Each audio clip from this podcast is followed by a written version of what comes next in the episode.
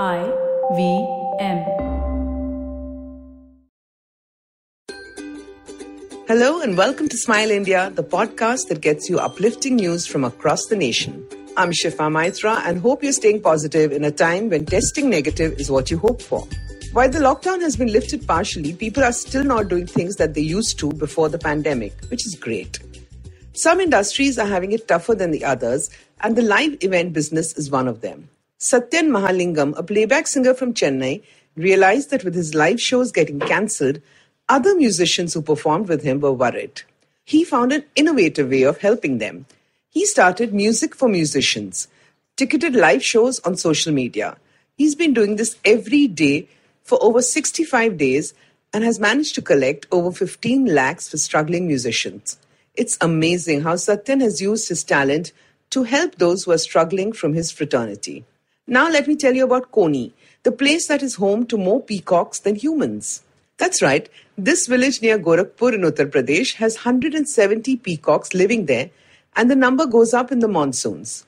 The reason is that in 1998, when there were floods in the area, a pair of peacocks were stuck in the village. The locals helped them with food and shelter, and they decided to stay there. Soon there were more peacocks coming in, and that delighted the residents.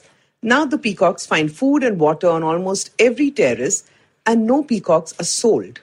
The government has honoured them as the bird guardian village. Often children, stray dogs and peacocks are seen playing together in this unique place. Nature is what inspires Bauwa Devi too. At 78, this Madhubani painter living in Delhi is at peace and doing what she loves doing, painting. Her paintings have travelled all over the world and she's been awarded a Padma Shri. And yet her style of working still remains unchanged. She learned the art from her mother at the age of 13 and used to paint on walls in her village. Once the then Prime Minister Indira Gandhi saw her work and commissioned her to paint on canvas. She agreed, but used her fingers, twigs and mat sticks like she used to. Her colours even today are made from natural sources. Rice for white, charcoal for blacks, marigolds for saffron, indigo for blue. She creates 10 feet tall canvases even at this age, and depicting life from Sita's perspective is her favourite. Such an inspiration at a time when attention spans are what they are. Maybe it's time we gave the next generation role models like Bauwa Devi.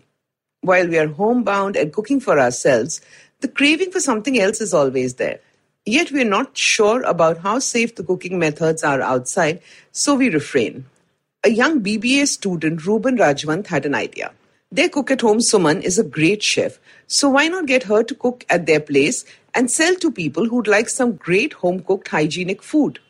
His mother, a senior executive at a media house, called in Suman, or Chef Suman as she's called by them, and asked her if she would like to continue doing this and build her own brand.